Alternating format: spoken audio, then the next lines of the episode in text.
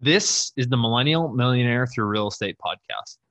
I won't lie. When I when I did that first one, like there's a little bit of you know nervousness that you're like, okay, what what if this goes wrong, right? What if you know the tenant doesn't pay rent? What if the place catches on fire? Well, you know you can sit there and play the what if game, or you can continue to sit on the sidelines. So that was my thought as I walked through some of those properties. Is like, all right, you have a basic understanding of you know is it going to be livable, and if so, okay, does it make sense numbers wise? If not, don't buy it. You're listening to the Millennial Millionaire Through Real Estate podcast, where we discuss tangible tips, tricks, and best practices for becoming financially free. The show is designed for people who want to either start real estate investing or for those who want to scale their real estate business. What's going on, everyone? This is Jonathan Farber, your host of the Millennial Millionaire Through Real Estate podcast. I hope you're all well and healthy. For any first time listeners, thanks for being here. The goal of this show is to explore ways to become financially free through real estate or to increase passive cash flow through real estate. A little background on myself I work in corporate America at a software company, my side hustle is real estate.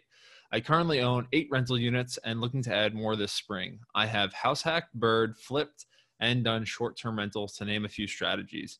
My current focus is 20 to 30 unit apartment buildings in Ohio and Kentucky. I love to network and learn, so if you'd like to connect further, feel free to find me on LinkedIn, Facebook, or Bigger Pockets. Today, we have an awesome interview with Zach Horath. Zach lives in Indianapolis. He's 23 years old and he is a real estate investor and broker he at the age of 23 years old has scaled to 35 units of ownership in just over four years. He's done flips wholesales burrs, and others so we have a lot in common there. He helps people get started in real estate from any age. I've had the chance to spend some time with zach through my brother brad who first connected with him on bigger pockets when he was looking at out of state investing and i just love his style. Like you'll hear it through the episode. He's just easy to talk to um, got a great perspective on things especially for a 23 year old like you may just think he's 30 or 35 just hearing the voice, but he's for most people just a couple of years out of what would be college and just now doing it. So really cool to hear, really refreshing to hear his perspective on things. The two things that stood out to me from this episode were how you can build relationships with deal finders and partners in any city. This part was so powerful. Uh, he talked about a strategy of if you find the right realtors or brokers as an out of state investor in certain cities, you can partner up with those people. They can bring you deals, obviously, but uh, in a lot of cities, realtors or brokers, they would love to invest themselves. They may just not have the means. So they're seeing good deals. They're just not sure how to take them down. So he talked through a formula that he thinks about of how he picks and chooses who he invests with and who he partners with from out of state when he comes across a good deal. So really impactful for any out of state investors. The second tip or thing that stood out to me from this episode was how he plans to build a system that will run while he's living anywhere in the world or the country. Um, I love his approach. He wants to actually get out of the the cold uh, Indy winters and spend those in Florida, which I can totally relate to, and that's a goal of mine as well. Uh, but it's really cool to hear how he plans on building the system and setting it up behind the scenes so it can actually function to do that. I think a lot of people have that as a goal, but no tactical way of making it happen. So he walks through that very, very cool part there. Today's tangible tip is when you are analyzing real estate deals, take a screenshot of the P&L or the T12 or the email that the broker sends you and just put it in the first tab of your Excel or Google Sheet. That way, you don't need to keep going back to your emails when you're underwriting or analyzing the deals this was something that just out of sheer frustration and not being able to find attachments in email, I just started doing. And someone saw it and realized, well, it's actually kind of an effective way to do it because you're out of your email and you're just looking at deals. You only stay in one page and just easy. So now I do this. Some people put it in a folder, they save the PDF for every deal. But the thing is, you're analyzing so many deals and not all of them are good. And I just don't like saving all the files. So more or less, I just open a new tab screenshot the P&L, screenshot the neighborhood stuff. What I also throw in there is a screenshot of the rentometer information, so what the rents could be or what they should be. Uh, and I also usually throw in a screenshot of the picture of the property. Sorry, forgot it for a sec there, but I'll go go on Google Sheets, or if I went to the property myself, I'll just throw it in there. So on one quick page within Excel or Google Sheets, you can have a snapshot of what the property looks like, what the rents are or should be from Rentometer, and then the actual T12 or P&L that a broker sent you. So really effective just to keep everything organized and quick when um, typically it's not that way. So helps me. Hope it helps you guys. Without any further ado, awesome episode today with Zach Horth. What's up, Zach? Welcome to the show, man. How you doing? What's going on, man? Hey, I appreciate you having me on. Yeah, absolutely. Excited to have you on, especially after uh well just before we hit record talking about some of the projects you're working on now and what you're doing today. I'm sure we'll get into it. But uh yeah, you mind just giving our listeners a little background on yourself? Um maybe maybe just in the the sake of time here, maybe we'll start with how'd you uh get into this and what was your first deal and how'd you find it?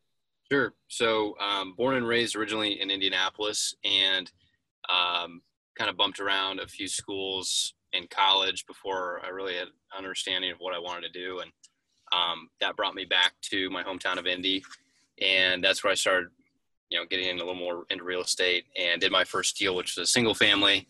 Um, you know, kind of like a lot of other folks, I'm sure you probably talked to that Rich Dad Poor Dad, some of the some of these like starter books that really get your mind uh, kind of thinking in uh, different ways, and so I moved back. I started my junior year of college, and there was this was in I think 20, 2018, um, and I I had a little bit of money saved up. I remember because I was I was valeting cars and I had an E Trade account. I'm like, hey, like I want to be able to uh, buy a house, and so luckily um, I had some family that had been in the rental game. Nothing to the not to the degree of like hey, we have this big rental portfolio, nothing like that. It was a few single families, very mom and pop esque, if you will. And um, so I don't know. I, I, that's kind of how I knew about it. But anyways, ended up moving back to Indianapolis. Uh, started shopping for some some homes. I was in the process of getting my real estate license, and uh, so long story short, found a single family. Believe it or not, I think I ended up buying it for like twenty eight thousand um, dollars my I had some family that, that put the the money in to be able to buy it, and we structure as, hey, look, you bring the capital to do it, and I'll I'll be kind of the grunt and, and do some of the, the legwork, if you will. And so that was a it was a good way to cut my teeth and, and understand. Okay, hey, how do you how do you get somebody? How do you screen a tenant? How do you not screen a tenant? So learning some of the things not to do on that first one. So as a single family, um, it was nice because I think the I talk about this with other people is like you have some of these landlords that go through um, you know this cycle of hey they're super excited to buy the property and then they have it for a couple years and they have tenants go in and out of there and they're like you know what? I'm done. And so that's mm-hmm. what i think had happened with this particular landlord that i bought it from. Um, he had had it for a couple of years. He was an executive at a company here in indianapolis and had a couple rentals but this was one he was just like i, I don't want to deal with it anymore. So it was it was turnkey if you will I think I, I went in there and literally put a, a new light bulb in and then started marketing it for rent. So I really lucked out there. People, you know, like, oh my gosh, you can buy move-in ready homes for, you know, $28,000 and uh, not anymore. No, I wish that uh, that was the case. And looking back, you know, I thought, oh my gosh, $28,000 is a lot of money. Like, I hope this goes well. And looking back, I'm like, damn, I should have bought every damn house in the block. So, right you know that that was kind of it. But yeah single family for the for the 1st mm-hmm. one to get started um, right there in my backyard of indianapolis. So you may have said it but h- how did you find the deal?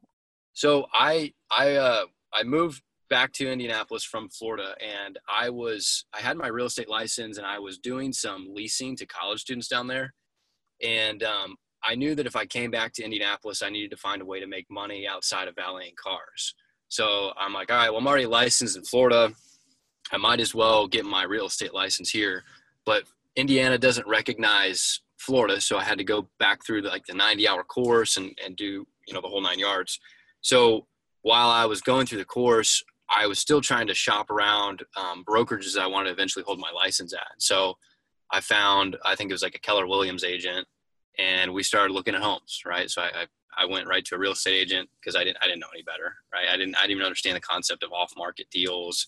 I wasn't just I wasn't even there yet. So, you know, um, that guy's taking me around houses. We're looking at these like twenty, thirty thousand dollar, really rough places, and and long story short, we ended up finding the place, and I was still in my licensing course, um, so I wasn't able to write the offer, but um, found it and ended up closing it. So it was just working with a, a broker.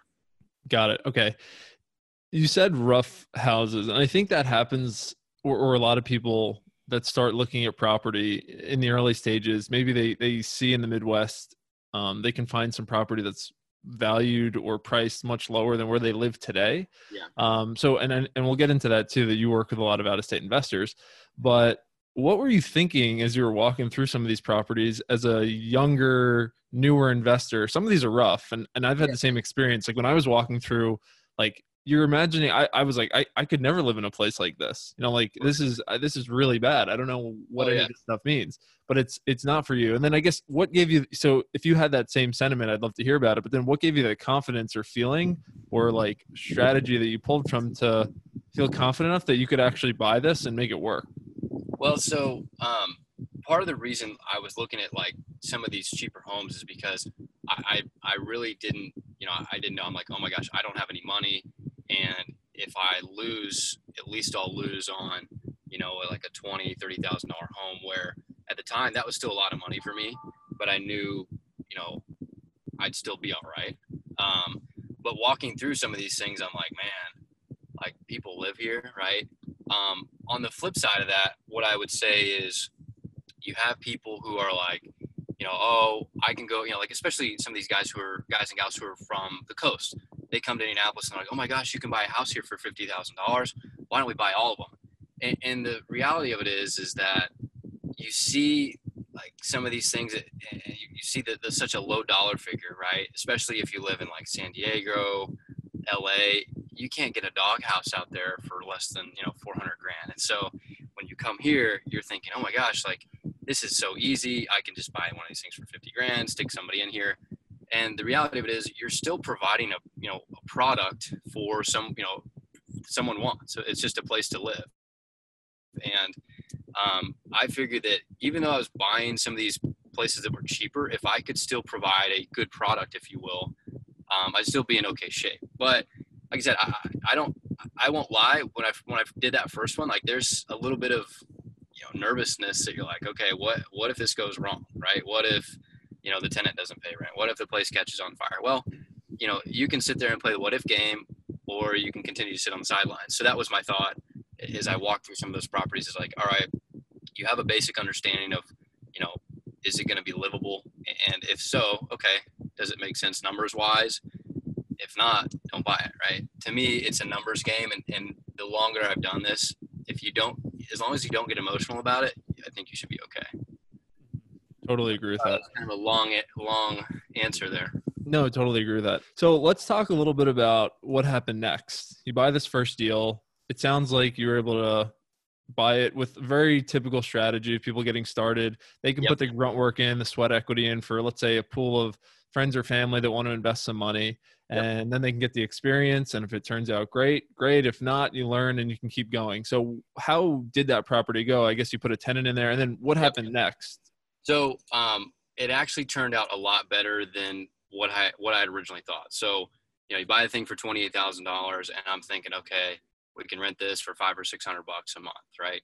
Um, what ended up happening was there was somebody that approached me, and this I think a lot of landlords fall victim to is the first person that comes and has cash in hand is like, hey, I got the first month, I got security, like here you go, right? And there's just no there's no screening whatsoever, no background check, no criminal check, right? Uh, or credit check, right? It's just like, yeah, sure, come on in, and that that's exactly what happened. Um, luckily enough, I I I guess I dodged a bullet. Um, th- those folks ended up turning out to be pretty good tenants. Um, so what we did was we did I think month to month for I want to say three or four months for eight hundred dollars a month. So this is a two bedroom, one bath, right? Keep in mind $800 for 700 square you know 700 and some odd square foot home. I was like there is no way that these that people are are willing to pay $800 a month for something we just bought for under 30000 like i just i couldn't understand it. So it's like okay you have you know 1600 bucks here in the first couple months and then we ended up signing them i think on a year lease at you know closer to market rent of about 650 and so i'm like man this is a pretty good return on on money here you know, I wonder if I can go do this again. And so my thought was, all right, well, maybe I can go find somebody else that I can partner up with and I can do, you know, the legwork, the grunt work and get some equity in one of these homes and just continue to do that over and over and over again. And so that's what I did all in the same neighborhood. It was a neighborhood that was close to um, where I'd gone to high school. It was where very close to where I was going to college. So it was a pocket um, in a rougher area that I knew was good. And um, so, long story short, that single family ended up turning into about five or six other ones that I did. That I structured very similar. And just real quick on that, for someone that's listening that may be trying to do the same strategy, yeah. what was your your split or partnership setup on these deals, equity wise, or however you did it? Yeah, so like this, I, I it's funny you bring this up. This is what I was talking to your brother about the other day. I mean, there's a million and one ways to to split this up, and whatever you know, I think some people get caught up on the idea that oh my gosh, I don't have any money, I can't bring anything to the table, and it's just not true, right? Um, in this particular case, I just did a 50 50 split. And a lot of people would think, oh my gosh, I'm bringing all the money and I'm going to give you 50%. Well, yeah, because look, if you can kind of sit back and whoever it is that you're quote unquote investing with or partnering up with, you feel like you can trust that person, that's that's huge. And, and so, granted, family, very very close family friends is a, is a different story. But mm-hmm. I've always been I guess, in, in the feeling that you have to utilize your resources and and your network. There's always going to be people out there that are more wealthy than you that have better contacts, and so leverage your network and utilize those people. Right. Mm-hmm. Um, you got to get out and talk to people. So yeah, in that particular case, I was doing 50-50 on those things, and um, then I was just paying paying back. You know, if it was a twenty-eight thousand dollar loan, quote unquote, it's like, hey, look, rent comes in, we'll split it 50-50. and uh, at the time, it was just a very unsophisticated way of looking at a partnership. And again, it's look, I think it was like 19 or 20 years old. So it was one of those was like, all right, we'll just hold these things forever, right? It's never gonna, never gonna end. So there's there's probably better ways to to look at that as far as a partnership and and laying out the exit strategies on the front end, um, as opposed to having to cross that bridge later on. Luckily, um, we ended up selling most of those homes and, and, did quite well on them. So, you know that, like I said, that's how we did it. But there's mm-hmm. a million and one ways to to try to structure it. Yeah. And these people may not have ever invested in real estate, period, without you. So, like, I, I, the, the challenge that I have with this, because a lot of people hear these episodes and say, How can I partner with you? Or how can yeah. I partner with someone in the space, bring yeah. value? And to your point, there are so many ways you can do it that I think it, mm-hmm. it kind of cripples people to the idea like, there are so many ways to do it. I don't know any of them, but like I could throw something against the wall. But I like yours because it's a very simple framework and structure that anyone can just apply. If they find a deal, bring in a friend, a family member, say, hey, let's go 50 50. I'll do all the work. I found the deal. And then you can actually do it. So I guess just thinking about it from that standpoint, do you do you look back at that strategy as something that would be repeatable for someone today? Someone's listening and they want to get in the game, they have time, they have hustle. Mm-hmm. Is that a repeatable strategy? Yeah, I, I really think it is, uh, at least to get started, right? I think uh, the, a little more sophisticated way to approach it would be to lay out, hey, how does that initial investment get paid back? Whether that's through the refi- whether through a refinance, um, a sale, however you wanted to structure that. That's how I would tee it up with people. But like, I have folks that, that come to me and say, hey, you know, I have seventy-five thousand dollars in cash. I have family members willing to help me out, and they never do a deal, right? I mean, at the time, I, like I'm not kidding you. I think I had like sixty-seven hundred or eighty-seven hundred dollars in an E Trade account, and like I somehow managed to do a deal. And people say, oh, well, you know, you come from a wealthy family. I, I really don't, right?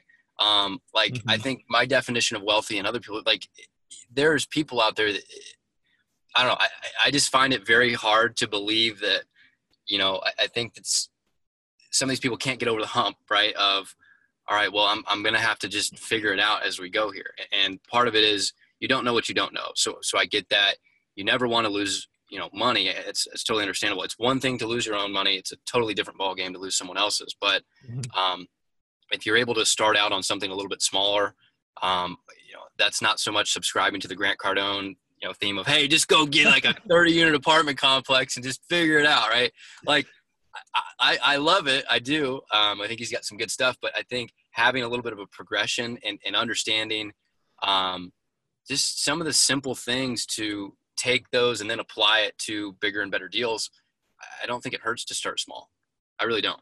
Yeah, totally agree with that. And well, the next question I usually ask is around taking action. Before we get to that, Yeah. I just before I, I didn't want to um, skip this. Just the exit, if you refi or sell, in the strategy you were doing, it Yeah. was still a 50-50 split of profits or sale, or was it something different? No, so it was it was still like rent money came in 50-50 and then as far as um like the sale, it was hey, we're going to do um as long as you get your initial investment back. So like that $28,000 home, I think we sold for like 48 in like 10 months or something. It was kind of it was right before the market really started to heat up. So I bought that one, bought a couple more. I flipped one and then I put them all on the market at the same time and it just it worked. But what we did is I returned the initial investment, um, you know, twenty, thirty thousand dollars, and then everything over that we ended up splitting 50-50. So it worked out. Um, but keep in mind too, there were still distributions of cash flow, like in the interim, and it wasn't just hey, we're just going to quickly flip this. So um, it, it it worked out. It's you know worked out a little bit better than just having your money sit in the bank or you know playing playing the stock market. Yeah, it's almost like you had a a very basic, unknowing general partner, limited partner setup Yeah, where yeah. basically it was just a little different. The distributions was a split, and that's just more or less sweat equity. And Yep. for those that don't know, sweat equity, it's kind of what it sounds like, but you gain equity or cash from the deal by hustling, doing the value add part, doing the part that the person maybe behind a desk or that doesn't have time for or doesn't want to do won't do. So you can earn equity in the deal by just doing some labor or work or whatever. And then on the backside of it, if it sells or if you refinance it, they recoup their initial investment and then you guys split the the excess, the, ret- Yeah. the extra returns, all that. So, I mean, all around, I, I think something like that is a great way to get one experience for you. For them, they get in the game and they can make money along the way. You can make money along the way, and it sounds like it kind of teed you up to do the next thing. Yeah, So- I mean, it, it was just one where, look, if you're younger or you don't have a lot of capital at your disposal, you know, go learn from somebody or, or try to just get your nose in there somehow to where you can you can learn, you can bring. I mean, I think too many people get caught up. Like I have a lot of of younger guys that will like message me on Instagram like, hey, you know, can, can I come work for you for free? And it's like, yeah, like I'd be happy to, but like, what, I mean, what do what do you want to do? right? Like how do you want to exchange value here? Like i i'm happy to help teach you all kinds of different things but you know so like the sweat equity is huge and Mhm. you know it's not always just going to somebody and saying hey can you mentor me? Right? It's hey um there's a perfect example and i'll give him a shout. He he works on our our um, our crm and this guy is is insane right? And it's he just does things i don't even ask him that he brings value to the table that i'm like dude i didn't even know this was possible right and so you can go do that for other people, um, whether it's family, if it's friends. It's, it's just I could go on and on about how you could how you get into a deal. So you Mhm. could take all the money away, but I think having that that skill set and that knowledge to to or even I guess the will to want to go and, and try to figure out how you can get into a deal, it's it's always going to be there for me. Yeah, usually we, we dig into that a little more at the end, but we're on it now. So I just want to ask is, Sorry I guess just as far no, it's great. As far as like someone listening right now that they're Yeah. they're maybe ready, they've analyzed a lot of deals. Yep. They're they're sitting back, maybe they have that seventy thousand, whatever you're that Yeah. you threw out before. Like it's pretty common, especially if someone's a W two worker, they may be just saving and they, they want to do this. Any advice for them tactically on how they can get started today and get in the game? Well, I mean, you can you can continue to listen to the podcast. You can continue to read the books. Um, there's just things in those in there that you just you won't learn, right? And I've gotten hit on the chin a couple times. It's like, oh man, that's probably not great. But you know, I think too many people get in the sense that, I, hey, I'm I'm gonna buy my first 50 unit apartment complex this year, right? And I find myself kicking myself in the butt because I've passed on some deals that I know have been really good as far as, you know, maybe smaller multis or even a quick single family flip. And part of that I think is because there's a lot of noise um, on some of these podcasts in the books, like, hey, just go bigger, just go better. And, you know, my advice to somebody is just look, if if the deal like makes sense, right? And it doesn't necessarily fit your criteria and your dream of, you know, hey, I want to be a, a multifamily owner of a million units, right? I don't know. don't don't write it off, right? Um, there was there was a deal that came up that a property manager um, for one of our apartments brought to us, and it was a single family. And like for the last year and a half, I'm like apartments, apartments, apartments, apartments, and there was just something that kind of I don't know, it was a kind of a gut feeling. It's like just just take it down. You know that there's money to be made there, right? And so, um, you know, I, I know this isn't like super clear, but I think keeping an open mind for that investor that's like, hey, I'm I'm just I'm I'm waiting on that next that next apartment deal.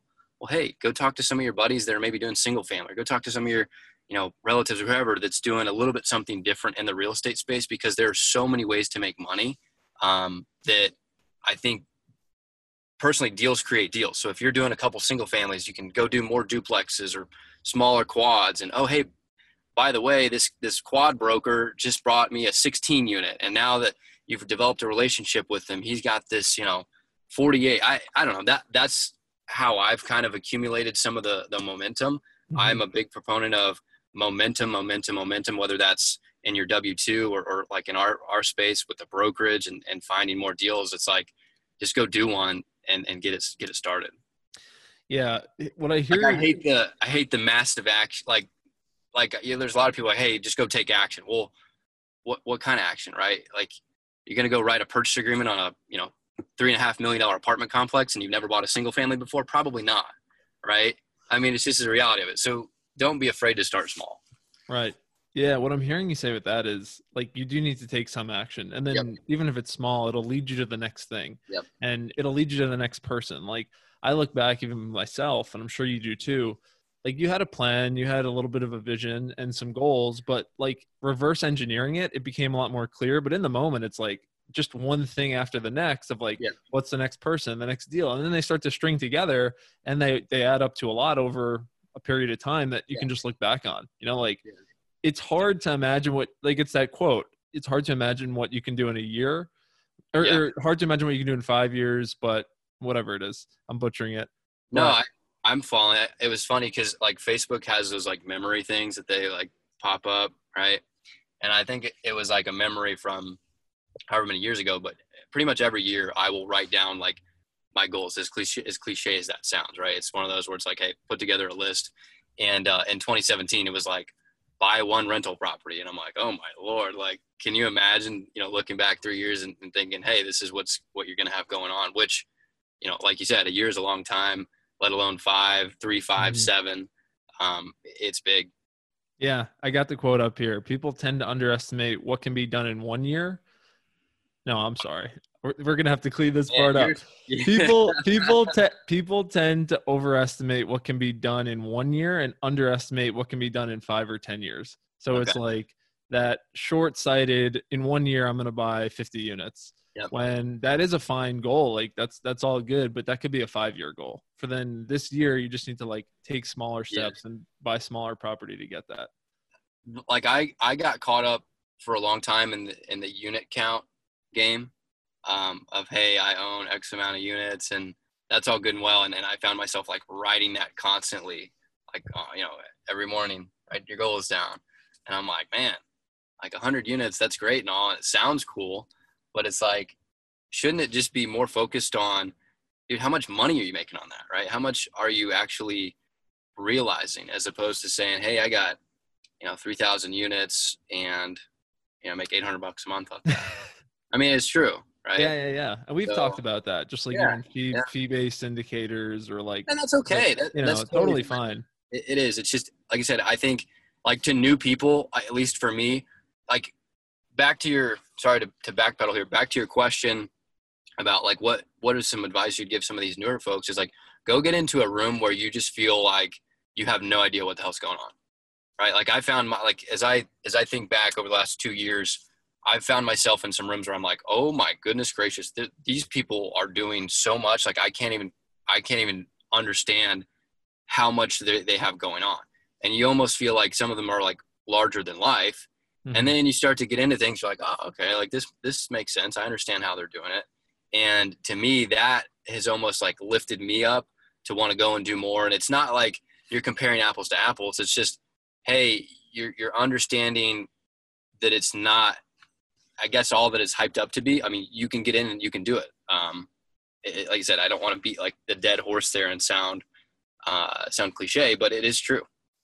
So on that note, what are your goals now? I hear that a lot too, and I've actually done the exact same thing. At the Yep. unit count. You want more units, okay? Yep. But at the end of the day, it really should be about if you have if it's if it's based on a financial goal, it should be about the financial Right. goal, not Yep. the optics of a unit count. So for you right now, what are what are your goals, or what are you what are you in this for?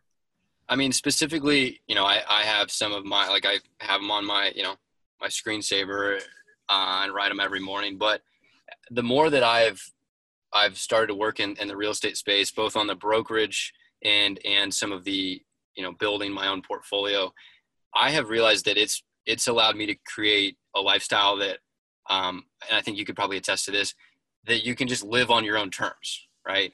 Um, I know you still have a W two, but you know, with the whole pandemic thing going, on, you've been able to do and go places that you probably wouldn't otherwise be able to, right?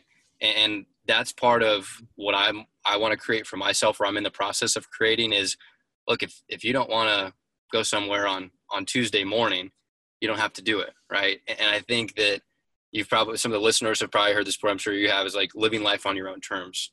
And so if that means hey having you know 10 properties or 100 properties um, i think it that the, like i said the unit count is irrelevant it's more or less hey how can i get to a, a monthly income as far as passive income that i feel like can service my bad debt uh, in life right it's hey you know you want to go out and and drive a nice car do you want to go out and have money to, to eat out i don't know right that that's up to different people but for me personally um, i want to be able to live life on my own terms live where i want to be with who I want to be with, right? When and where. So Mhm. I know that's pretty vague. I won't get into like the meat and bones as far as like monthly income number and all that, but I my whole goal is hey, build a massive freaking portfolio of real estate, whether it's apartments or doing some single families here or there, self storage, mobile, whatever makes sense. Um, I, I'm willing to do it. I just I want to have a well equipped, you know, kind of tool belt of knowledge to be able to to continue to build a well-rounded portfolio for myself. Yeah, that's cool. I think Sorry, that was really pretty high level, I guess. No, it's it makes sense from from like anyone that's listening who is just trying to figure out what their number or their goal should be. Like the unit count sounds really nice and it It is does. impressive. Yeah. Like if you can say a high number or if some people you talk to, oh, this guy owns 200 units, he's a young guy, this or that. But like I mean, this I, don't even want to go into this topic because it's just it could lead to a whole thing. But like, one, you don't know how much money this person is making from this unit count, and two, you don't even know what percent stake or equity they have in it. I mean, No, a lot of people throw out these audacious numbers, and they have a very tiny piece of it, and there's nothing wrong with that. But then no, there's just different no. buckets of sole owners versus syndicators or uh, joint venture people. Like there's all these different strategies. I think it helps when you learn and understand how Yep. people within each get paid and how they make money. And for Mhm. me, that was like a big thing this year. I didn't really understand. Like you'd hear people on bigger pockets, oh, I have 500 units or I have a thousand units. I'm like, oh my god, like Yeah, you're killing like, it. you're like, how and what? Like, are you driving a Ferrari to work here? Like, what's going on? Like, you you must not fly on Delta. Like, you got your own. Are you Grant Cardone? Right? Like, that's my thought process. I mean, so my but my part of my goals too are are outside of of just financial well being. Right? Like, I, I like to exercise. I love to read. Like, I mean, one of the, like 185 pounds lean. Read 75 books. It's like things outside of just like I have a million units. Like, you know, like I like to do other things outside of just real estate. Yep. So, um, I don't know. I, I think that some people, to me, it's, I used to think like I got to get up on stage and, and be like this person that maybe I'm not. Mm-hmm. So, Makes total sense. So bring us up to speed on where where the business is today. Yep. What happened, I guess, between uh, those first couple deals and now, Yep. and, and where you're at. So uh, after the single families, uh, I got to a point where I'm like, man, if I want to, you know, get the the kind of income as far as off, you know, as far as rent rental income, I'm gonna have to have, you know, I'm gonna have to buy the whole neighborhood, and I knew that that just wasn't gonna be possible because you know we all run into a similar problem where we all, excuse me, we all run out of personal cash, and you know, so then you're gonna have to try to find creative ways to get into you know more relationships with investors and how are you doing that? And i figured i'm going to be i'm going to be juggling a lot here as far as you know okay i have five i have 50 different houses and i have 50 different investors. I, I really just didn't want to do that. And so i started to read more about multifamily. I went to a couple conferences and seminars if you will and you know you meet some good people there you you understand how they're doing things and it, it changes your perspective and so i figured okay hey let's start to take a look at multi and I, I ended up getting into a little 10 unit. It was pretty cheap, similar kind of family joint venture. And that's what really sparked it for me was, okay, hey, I can have more, more doors under one roof, if you will. And I can have um, a camouflage of, of vacancy, right? So I could have, you know, a couple of these things vacant, but still be able to service my debt and still be in the black.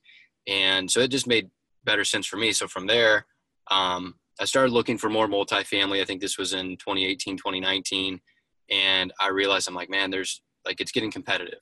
And so, long story short, I ended up finding um, a mom and pop owner. I'd really done a lot of trial and error as far as how I was generating leads, how I was trying to get in front of sellers. I mean, you see it all the time with like bigger pockets and how people are trying to market the mailers, the cold calls, the there's just different systems, the virtual assistants. And mine was pretty grassroots, um, you know, cold call, get in front of the owner. And I ended up finding a couple of different properties that I was like, okay, we're going to move forward on. And that was a little eight unit and a, it was a 19 unit, both owned by the same guy. And I'm like, you know what, we're going to take these things down. I had a, a, fair amount of money for what I felt like at the time saved up. And uh, I didn't know how I was going to take them back, take them down, but I had underwritten them.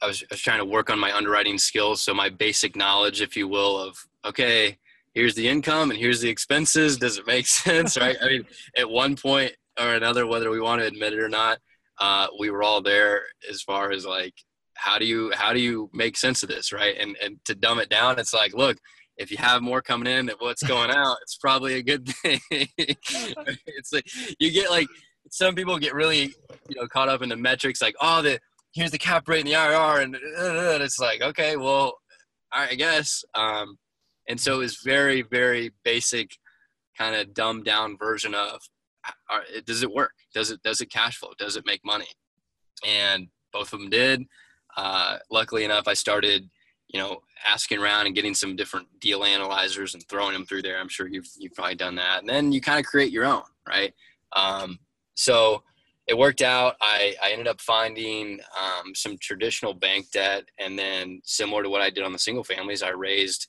um, money from joint venture partners. Um, this time I had gone outside of just family and friends. So I now have a partner in California who I had worked with in some single family brokerage. So I'd helped him find some homes. And one thing I will say about this is kind of back to your question on you know kind of what what's happened between then and now is um, I've really stepped up the brokerage operations uh, as far as growing my team out and helping other investors from out of state, bridging the gap. You know, so that they know when they come to Indianapolis, you don't have to buy every fifty thousand dollar house you see, right? So helping those people understand what's good and what's what's not has helped me develop some relationships that those folks that were at one time single family buyers are now partners, right?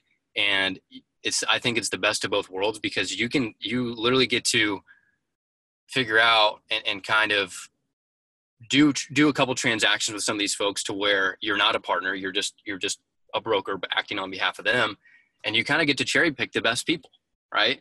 And it's like hey um, how, how respectful uh, were they of your time and things like that vice versa in the single family transaction? Would it be a good partner potentially later on, later on down the road? So that's how i ended up um, closing both of those multifamily deals were with with prior clients of mine that have now turned into partners and um, uh, we've had a really good experience with doing that so far so mm-hmm that was last time. It seemed it's very weird. It seems like the last three years I've had this like um, thing where all my cl- like bigger deals that I've done have closed in June.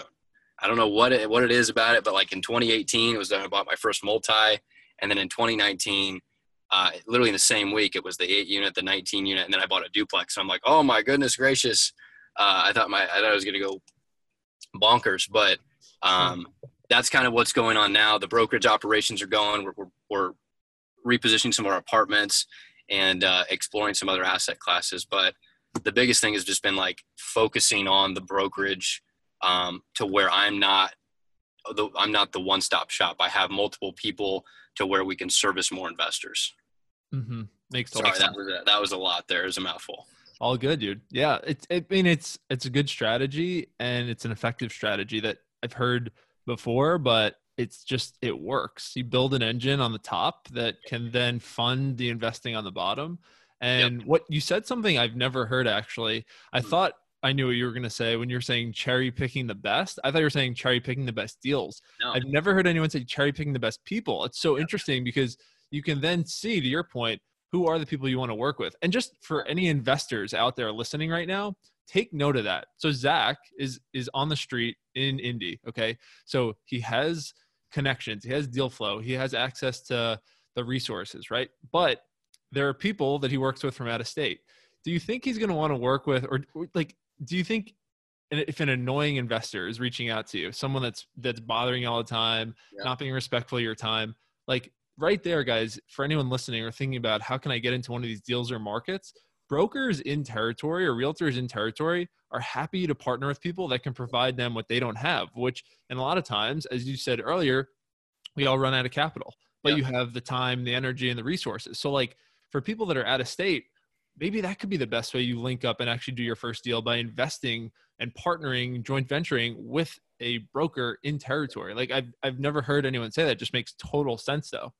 Uh, like I, I won't you know i know that there's like i've i've definitely watched and interacted with some of these people um, that are making just tons and tons of money like whether they're wholesalers or flippers and like that that's just not me right now like I, i'm not going and, and selling like these big flips to where you know i'm making a $200000 profit on a lot of these things but i am buying some some very solid buildings that i feel like and assets that over time like it's gonna it's the long game for me and if I I'm at, you know I'm 23 years old, if if I can have just massive amounts of equity in these like long-term buy and holds, I know that over time, you know, I'm gonna I'm gonna realize the cash flow. It's gonna be an appreciation appreciation play, and we can continue to get great debt. You know, you have you have your tenants pay down your, your mortgage, and it's it's it's not a crazy concept. It's not rocket science, and and so mm-hmm. that's been my whole play is okay. Hey, find very, like just great people. I mean, that's how I got connected with you. It was from is from your brother, right? And and I'm I'm somewhat active on Bigger Pockets, and I get messaged all the time. Hey, I'd love to be on your list. Hey, send me great deals. What? Right? and it's it's just and I had such a different conversation with your brother, and I automatically knew. Boom. And then he put me in touch with. It's just it's all a network, right? I mean, you guys are from New York, right? Um, how many hundreds of miles away is that from from Indianapolis, right? And so just people don't understand i think how crazy it is that, that one relationship can change your entire trajectory as far as building out your portfolio and you it's it may sound harsh as like hey i'm cherry picking the best people but you're, you're exactly right if you have an investor that's not you know respecting your times like hey go drive out to 10 of these properties and take a video for me and do all it's like dude if i wanted to like to drive around to $30,000 properties all day and take videos and pictures of you for you for, you know, 800 bucks. Like, look, I'll, I'll just go hire some kid down the street. Like, it's just, I don't know. Like, I get very worked up about that. Yeah. so it's just like, I'm trying to help you out. Like, I'm not going to, you know, I'm not going to get you into a bad investment as long as you respect my time. And, and so it, it's, it is a two way street. It's an exchange of value. And it's back to my point earlier of, you know, you get these people come to you and say, Hey, I want to work for you for free. I want to learn all the, all the things that you know and all this knowledge, this wealth of knowledge that you have. And it's like, okay, well, cool. But what, what else are you bringing to the table? Right. Mm-hmm. So I don't know. yeah, that's really It- good. It sounds bad. It does. I know I sound probably a little mean, but It's Uh, like it's. It, I'll put it this way: you probably didn't always think that way. No, But absolutely not. As you, as you, not. that's that's what happens. Like with most people, I find like everyone wants to help the most people, but it's like, in what way can you serve the most people or help the most people with the time that you have? Yep. And the more that you can help and more that you can make, the more people. It's like it's a cycle. So it Yep. makes total sense. And I didn't always think that way either. And I would the same way if I heard someone say this before I had this mindset, I'd be like, "Guy's a jerk." But it just yeah. your yeah. time is is becoming more valuable. You have less time, so it's like, how are you going to use it? So Well, I think you walk that fine line of like you don't want to undervalue your time, but I, I know that there's also people that overvalue their time, and it's like, oh, you want to talk to me, like you know, like I mean, come on, dude, I, I get it, but then there's also people, and and and part of the reason that this sounds horrible, but like bigger pockets is is like a cesspool for picking brains, right? And it's like, hey, can I pick your brain? And it's like, yeah, sure, dude. Like we can hop on a call for you know 15, 20 minutes. Well, I mean, hell, you live in California. I'm in the Midwest, so you're you know you're three hours behind me. So you want to call me when you get off of work at seven o'clock? Well, it's ten o'clock my time. Then you want to talk for two hours? Like, dude, I gotta sleep too, right? And so you know, I get all these people like, hey, dude, you're young, you're doing this. It's like, can I pick your brain? Yes, we can. We can chat. And then it yeah. just it gets taken advantage of. And so it's like, hey, um, I found this deal. Can we go over this? And it's like, there's just not an exchange. And it's like, yeah, dude, that's fine. But like, hey, 50 bucks for 30 minutes. That sounds horrible. Would I've ever thought I'm going to charge someone to talk to me on the phone? Absolutely not. Like that is not, I, am not planning to get rich by talking to people. It's not what I want to do.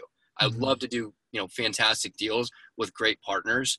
And that to me is where I find, you know, the most enjoyment in doing this stuff. So mm-hmm. I don't yeah. know. Sorry to blabber on. Here. No, no, no, no, dude. It's, it's, it's like, it, it makes sense. We'll get out to listeners so that they, when they approach a broker, because look, brokers in general, I shouldn't say brokers, realtors in general, like are, are kind of dumb. Like I hate to generalize, but when people are like, "Oh, hey, what are you doing?" I'm like, oh, "I'm a realtor," and you know, because no, I'm serious because like you, you do you do transactions with some of these people, and I was like, "Man, you guys are boneheads," and and and not all, but you know, if you see a broker that has never bought a deal or done a deal, like that should be that sh- that should raise some eyebrows because they get the first look at it, literally everything. And so if you can have a great relationship, like if I find a good deal and I'm like, dude, I need 75 grand, I need 100 grand.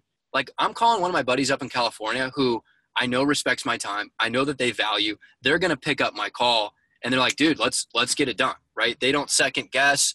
There's been that establishment of trust and, you know, just building and furthering that relationship months and years and things like that that can go such a long way especially when you're remote. If you're in a market you know like miami or denver or, or some of these areas where it's super super um, high living expenses and you can find a guy that you're just like you can trust your life with that's in the midwest or in one of the one of your target markets you you could become a very wealthy per very wealthy partners just because th- there's value being brought by each party 100% and and just just like a couple tactical things on that and then we'll move on but i just i want to say these because i want to make it as actionable for anyone that's listening and hearing this. And uh, what i'm hearing is like thinking about it a little mindset shift. But even for people that like i'm thinking about when i was just in the same boat like two or three years ago had no relationships in the midwest and i was thinking like how can i do this? I want to bring value. I want to i want to make it an exchange. I don't want to just be the like the information vacuum suck guy. Right. Like get on a call and this. So like right. even little tactical things, like to your point, there were times where I just I offered people, can I pay you for your time?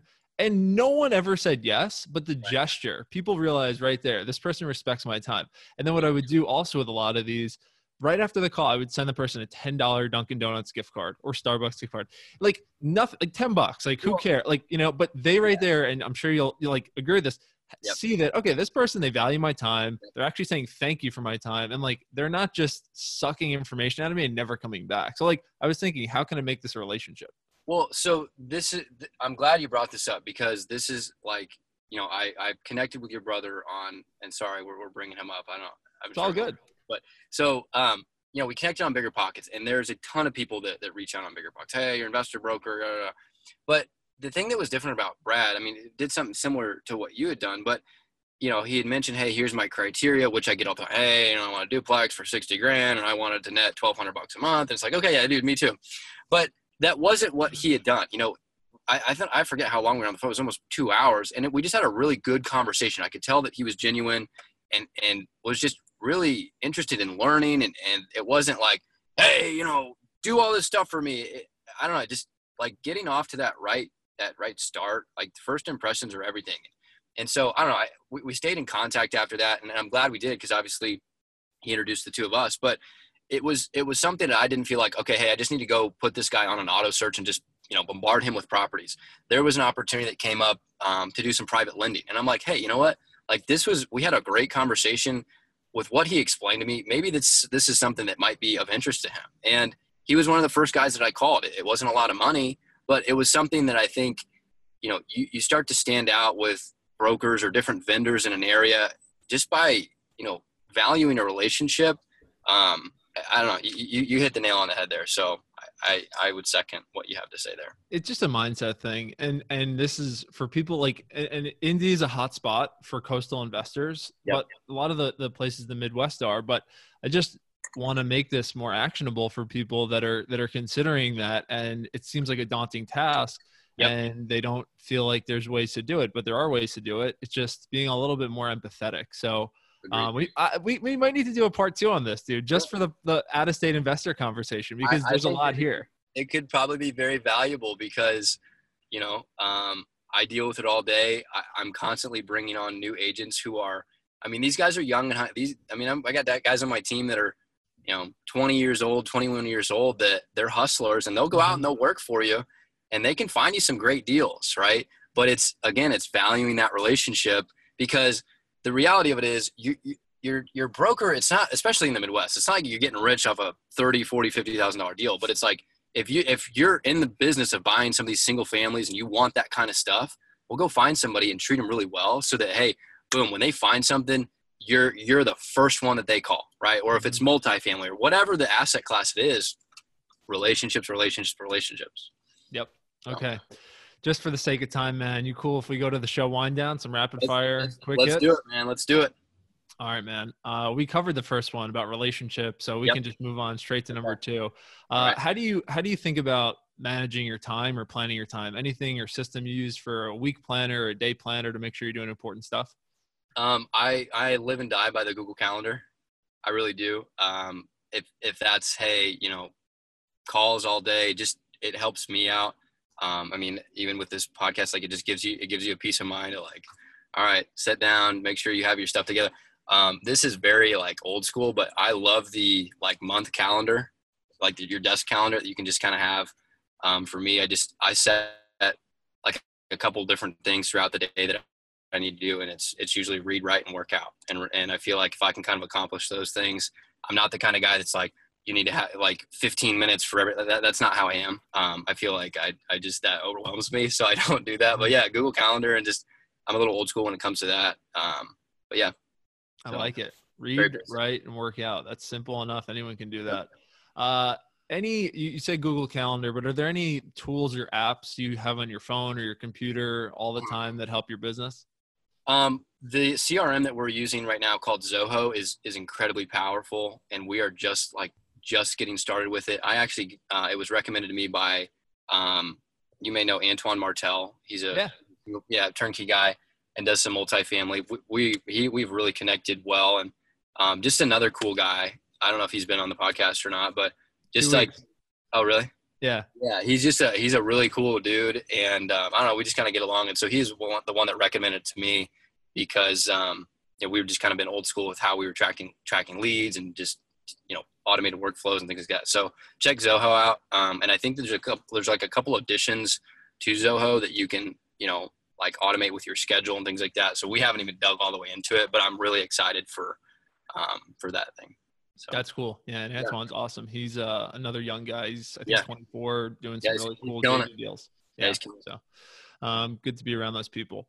Yep. Uh, any any specific ways you like to stay educated or any specific people on those platforms you recommend or like specifically? Um, I, I like to read books like outside of the real estate space, um, just to give me a different perspective, honestly. Uh, I think I've read a lot of the real estate books, but, um, you know, I think there's some different people out there as far as mindset, which, which are kind of good to listen to. I think, you know, you get to a point where you kind of get overloaded with some of the real estate podcast, um, and like book stuff. So, just having like a different perspective on things, I think can help change your business a little bit. Um, there's nobody really in particular that I would say, hey, like, like there's a book right now um, that I'm reading called like The Power of Now. It's just like a short one, but okay. I don't know. It just it really talks about uh, some different things that I think you can help apply to your relationships. You know, and talking about ego and, and things like that. So I don't know. Sorry, that's not a great answer to that question, but good. I keep All it. Good. I, I kind of keep it easy going. Power now, Eckhart Tolle. All yep. good.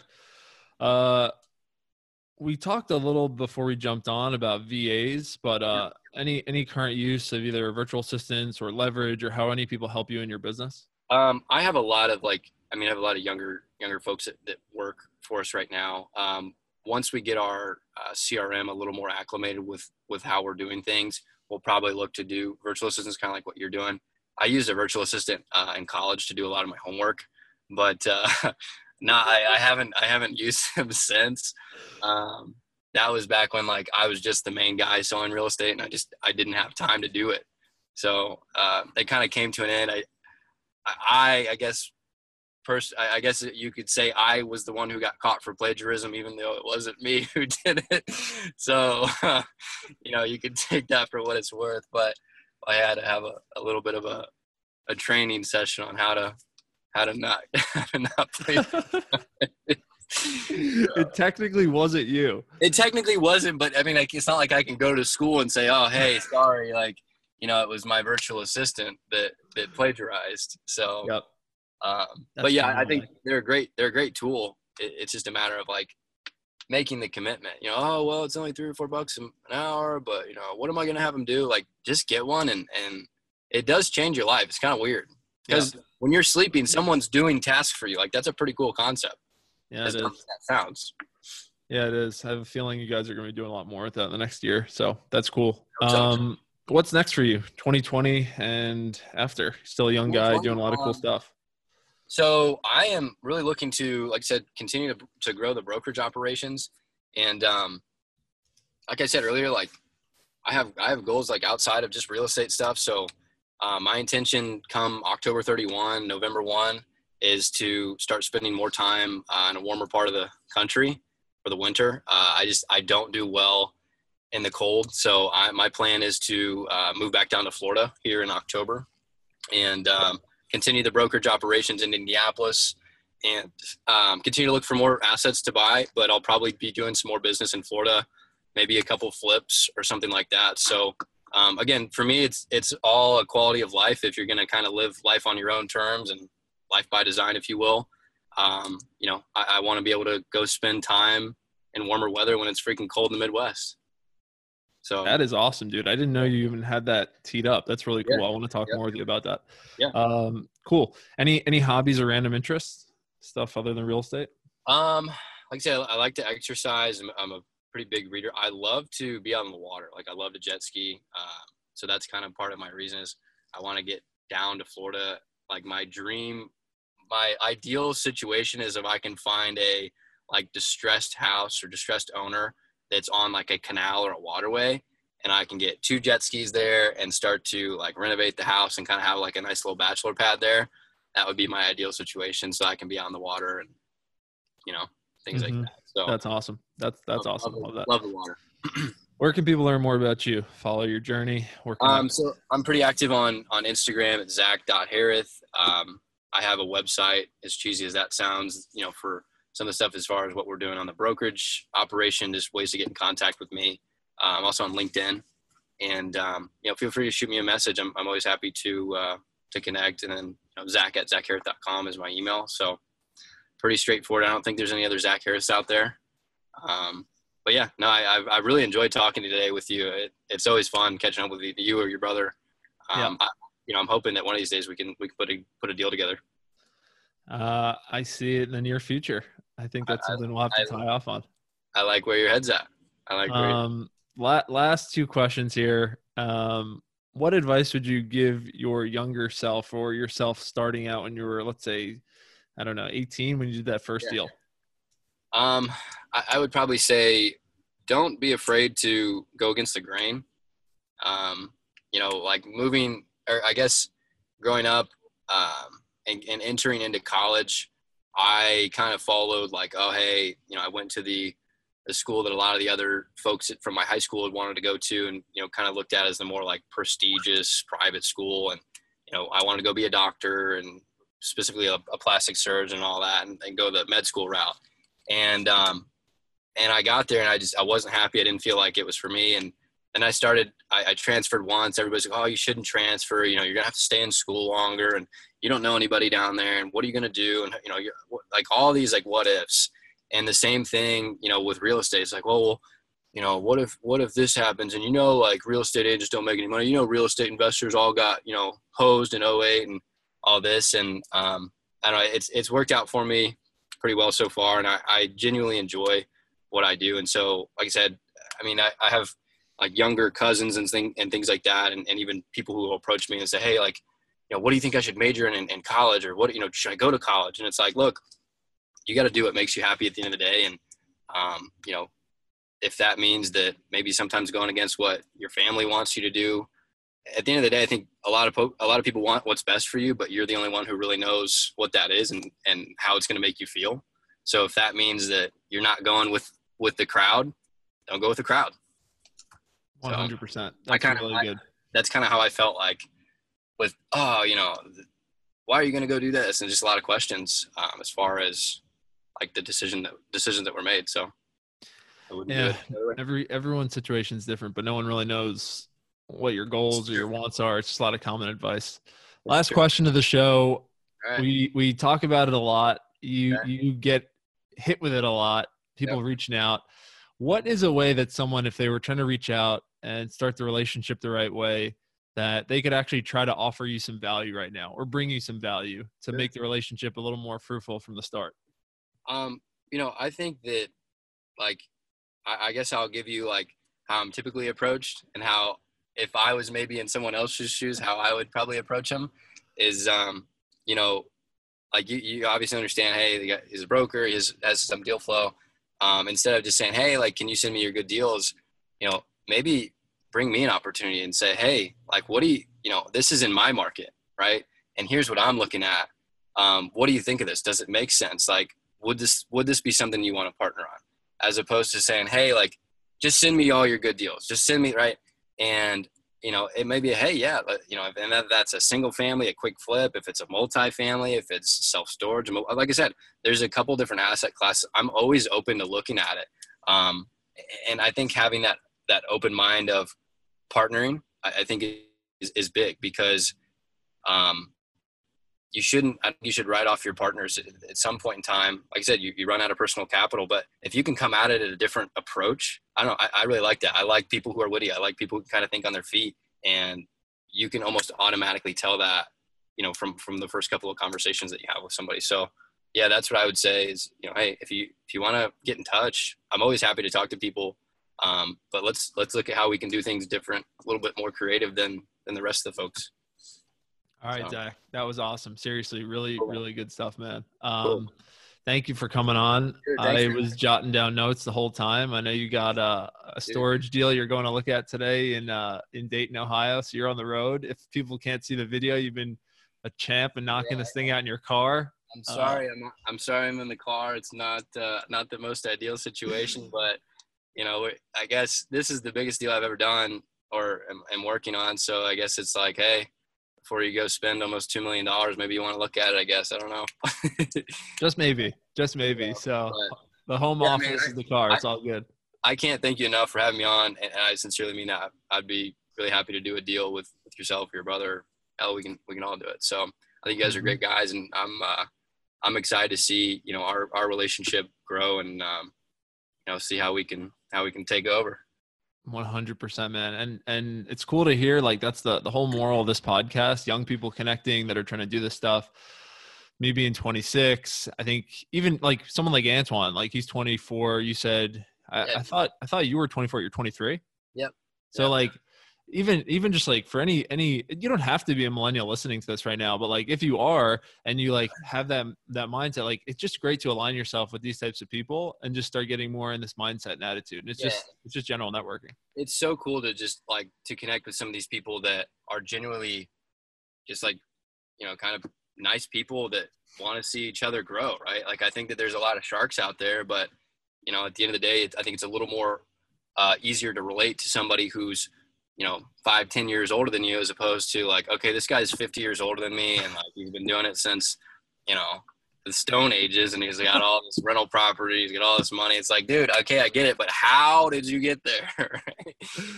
So, so, true man. Yeah that's so good. true. So we could all rise up together. But uh zach right. seriously man thanks. All the best and uh we'll we'll definitely be talking more soon. All right. Well i appreciate it. All right buddy. Thank you